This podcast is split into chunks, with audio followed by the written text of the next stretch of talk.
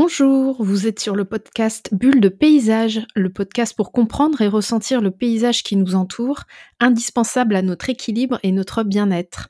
Aujourd'hui, nous aborderons la palette végétale. Je suis Clotilde Audrin, conceptrice paysagiste et aquarelliste. J'accompagne au quotidien des personnes dans la conception et la réalisation de leurs espaces de vie extérieurs dans le but d'œuvrer à leur équilibre et leur bien-être. De cette façon, je permets également à nos paysages d'être valorisés afin de contribuer à l'élaboration d'un cadre de vie cohérent, harmonieux et respectueux de notre environnement. Mon regard d'artiste, couplé à celui de l'ingénieur, me permet d'appréhender les espaces et d'apporter des solutions nécessaires pour qu'un lieu fonctionne en lien avec son environnement.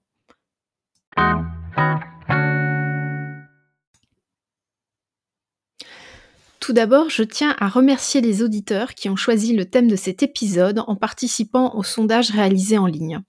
J'ai tardé à le finaliser puisque j'avais entamé cet épisode l'été dernier. Euh, cet automne, j'étais très occupée entre la crise sanitaire, mon entreprise et la vie de famille. On doit parfois revoir ses priorités. Le sujet de ce jour est donc la palette végétale. Comment la choisir? Sur quels critères? Le but aujourd'hui est de vous aider à établir votre propre composition végétale et vous permettre ainsi de vous approprier votre espace. Votre jardin sera unique et à votre image. En premier lieu, vous pouvez vous rendre dans une pépinière ou dans une jardinerie. Vous y trouverez des conseils pertinents pour le choix de vos végétaux. Voir les arbustes, les vivaces, euh, les arbres, les observer, les toucher, cela permet de connaître également les nouvelles variétés. Néanmoins, avant tout achat, il est assez intéressant de réfléchir de manière globale à votre espace et d'établir une liste en amont, quitte bien entendu à vous rapprocher des conseils du pépinériste pour l'affiner et la faire évoluer. Mais qu'est-ce que la palette végétale? Il s'agit de choisir les végétaux que vous allez implanter dans votre espace, que ce soit votre jardin, un patio, votre balcon. J'aime utiliser ce terme de palette en référence aux couleurs de ma palette d'aquarelle utilisée pour représenter les futures scènes végétales. Certains parleront de composition végétale, d'autres encore de descriptif de plantation. Le but étant de nommer cette action, de choisir selon des différents critères les végétaux pour créer un espace de vie. La palette est parfois restreinte ou très étendue, selon les critères que nous déterminons en amont. À mon sens, nous pouvons en définir trois. Les critères fonctionnels, les critères techniques et le dernier plus esthétique. Nous allons donc voir ensemble comment définir les trois critères et les détailler afin de vous aider à établir votre propre composition végétale.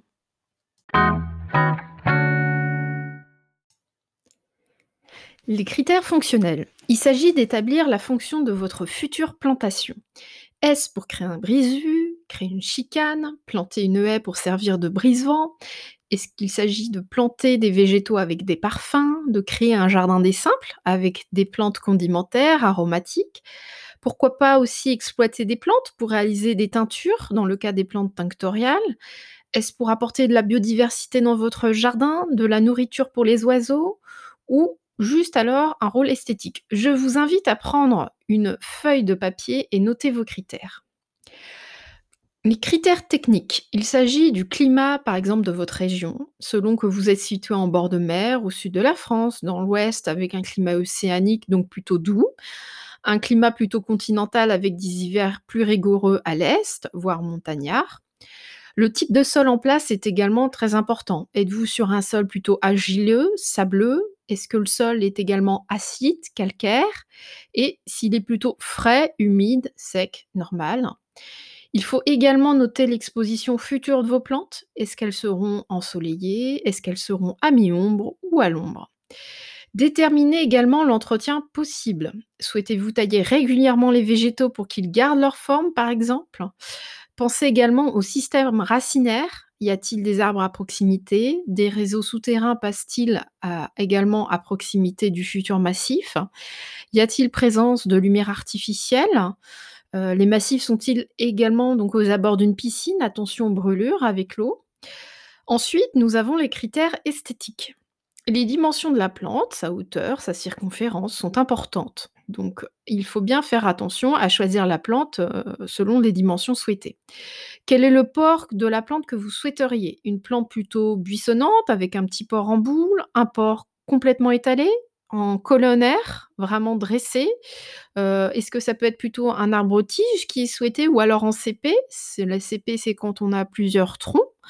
Quelle est la forme et la couleur du feuillage que vous souhaiteriez avoir? Heu, est-ce que c'est un feuillage caduc, donc qui perd ses feuilles, hem, l'hiver ou alors plutôt persistant?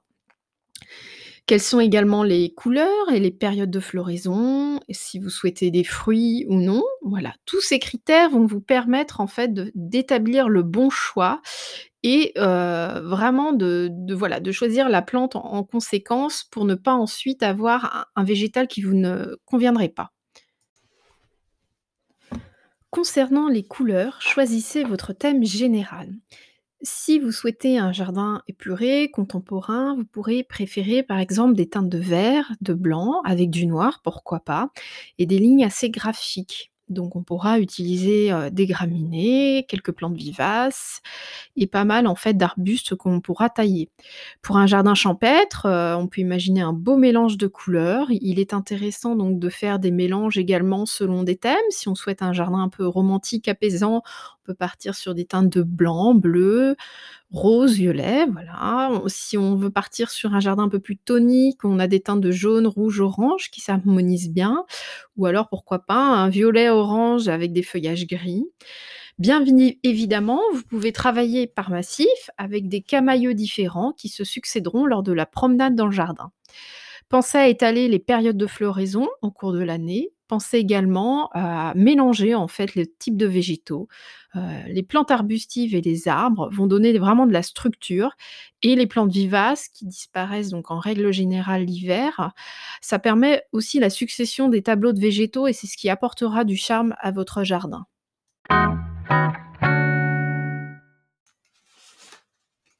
Une fois votre liste de critères établie, vous allez pouvoir choisir les végétaux que vous souhaitez installer.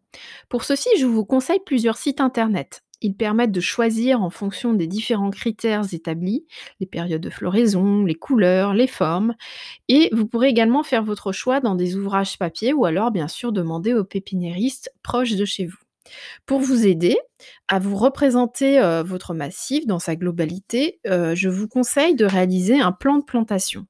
Sur ce plan très simple, vous allez porter simplement en fait la dimension à taille adulte de chaque végétal. Par exemple, si vous prenez sur une feuille à petits carreaux, vous tracez les dimensions de votre massif. Si le massif fait 3,50 m de long, vous tracez 3,5 centimètres pour une échelle au 1 centième. 1 centimètre sur le plan égale 1 mètre sur le terrain. Puis vous faites un cercle qui correspond en fait au diamètre final de la plante à l'âge adulte. Par exemple, un Pittosporum tobiranana fera 80 centimètres de diamètre, donc un peu moins d'un centimètre. De donc heu, par rapport au petit carreau, vous pouvez vous repérer et faire ce petit rond. Cela vous permettra en fait de vous rendre compte des volumes et ainsi d'obtenir le nombre de végétaux nécessaires. Voilà, n'hésitez pas vraiment à prendre aussi, la liste de végétaux que vous aurez faite et aller voir le le pépiniériste ou en jardinerie, on pourra vous conseiller. Vous pouvez également sortir une photo du massif que vous souhaitez aménager et crayonner en fait dessus, simplement pour mettre, heu, disposer les futures plantes et heu, afin de vous représenter les associations envisagées. Et vraiment, vous cherchez pas à détailler, hein, vous avez pas besoin d'être dessinateur. Vous représentez, heu, voilà, les formes tout simplement avec, des ellipses, voilà, et puis vous représentez avec des grosses patates les dimensions à peu près de vos végétaux. Quelques astuces qui sont bonnes à savoir, je pense, pour avoir une association réussie. Heu, il faut plutôt choisir un nombre impair de végétaux d'une même espèce, heu, plutôt les planter en quinconce. Il est plus joli à l'œil de planter, en fait, différentes strates. Au premier plan, vous mettez vraiment les végétaux bas, de 15 à 40 centimètres, puis ensuite plus haut, de 50 jusqu'à 1 mètre, et enfin les végétaux plus hauts, de 1 à 2 mètres. Mélanger les donc les types hein, de arbustes, heu, arbres, heu, plantes vivaces, voire annuelles. Heu, mélanger donc ces types de végétaux et mixer les formes, hein. Voilà, un arbuste à port étalé ou en plateau avec, à côté quelques arbustes à port arrondi, des vivaces de différentes hauteurs. C'est ce qui fera un jardin qui vivra et qui aura vraiment, des tableaux successifs et qui sera agréable à l'œil. Pour vous aider, voici quelques extraits de ma palette végétale. Vous les retrouverez également sur mon site internet atelierderhin.com sur la page de l'épisode du podcast.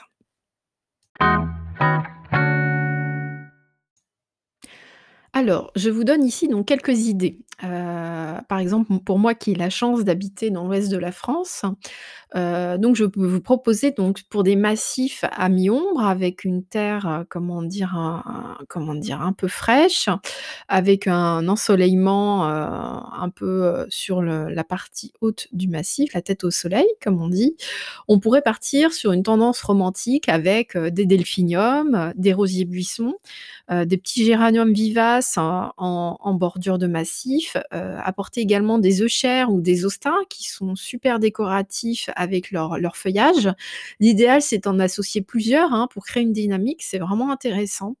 Alors les buis malheureusement, heu, pour la forme boule, heu, un peu comme ça aussi à à mi-ombre sont sont super, sont très intéressants, mais malheureusement avec les maladies, qui existent maintenant, on va éviter le buis. On pourrait partir sur un petit Cornus Kelsay, bon, qui est caduc, mais qui a l'avantage, heu, vraiment de former des petites boules et heu, qui se développe peu et qui est, heu, intéressant parce que l'hiver, il y aura vraiment ces comment dire? Ces rameaux qui seront de de couleur.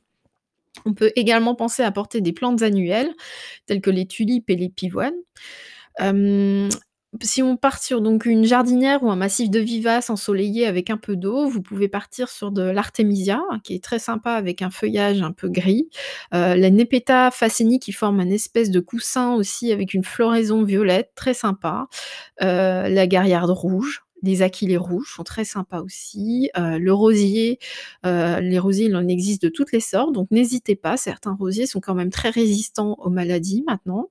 On a également des vous pouvez utiliser des érigérons qui forment des petits coussins, ce sont des un ensemble de petites fleurs, des pâquerettes blancs et roses, c'est très, très joli. Également, vous pouvez utiliser le Coréopsis blanc, voilà, qui permet voilà, qui est un peu intemporel et qui est très sympa en jardinière. Pour un massif plutôt à l'ombre, c'est vrai que chez nous, on a la chance, voilà, d'avoir des massifs qui se prêtent un peu aux plantes de terre de bruyère. Vous pouvez utiliser les hortensias, hein, il suffit par chez nous et maison plein nord, heu, un peu à l'ouest aussi. Voilà, on utilise les hortensias, c'est très sympa, c'est l'été, c'est vraiment une floraison qui est appréciée et hem, voilà, après vous pouvez y associer des cœurs de Marie blancs, heu, c'est le Dicentra spectabilis, heu, il existe également en rose qui forment des petits cœurs, c'est très joli, ça fleurit au printemps. Heu, également associer des bruyères, heu, pourquoi pas des déco-rosiers blancs. Alors le déco-rosier blanc, heu, Ophalia, c'est vraiment une valeur sûre, il va fleurir, heu, vraiment, heu, du printemps jusqu'à l'automne.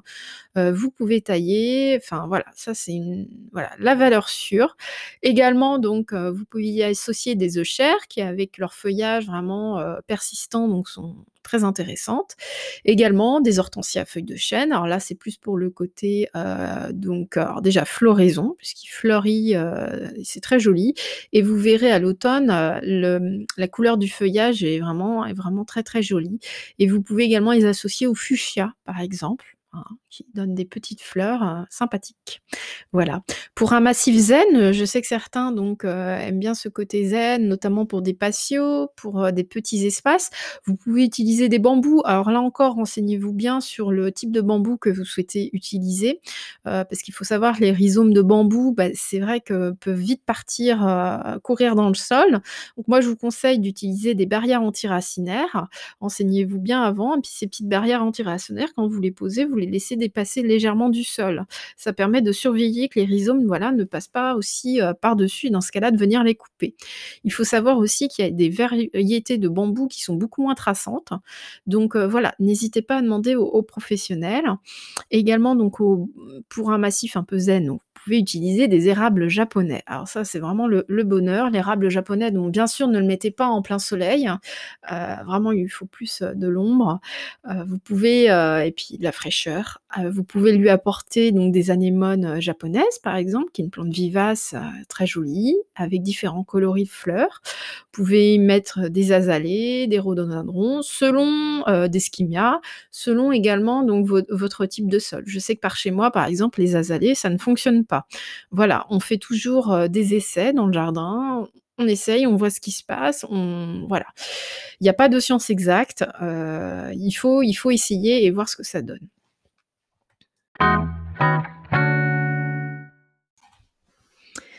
Voilà, nous arrivons donc à la fin de cet épisode. Je vous invite à réfléchir et à composer donc vous-même votre palette, hein.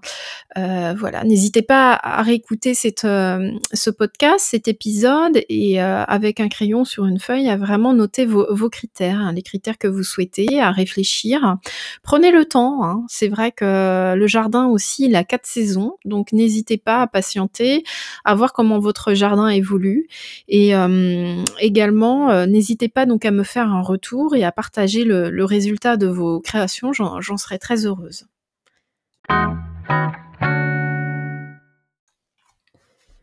Voilà, j'espère vous avoir donné quelques pistes de réflexion et si ce podcast vous a plu, laissez-moi un commentaire et notez-le, cela me permettra de le faire connaître. En conclusion, je vous donne rendez-vous prochainement. D'ici là, profitez de vos bulles de paysage, que ce soit donc un jardin, une cour, votre balcon, un parc ou le paysage aperçu par votre fenêtre. Je vous souhaite une belle semaine et à très bientôt.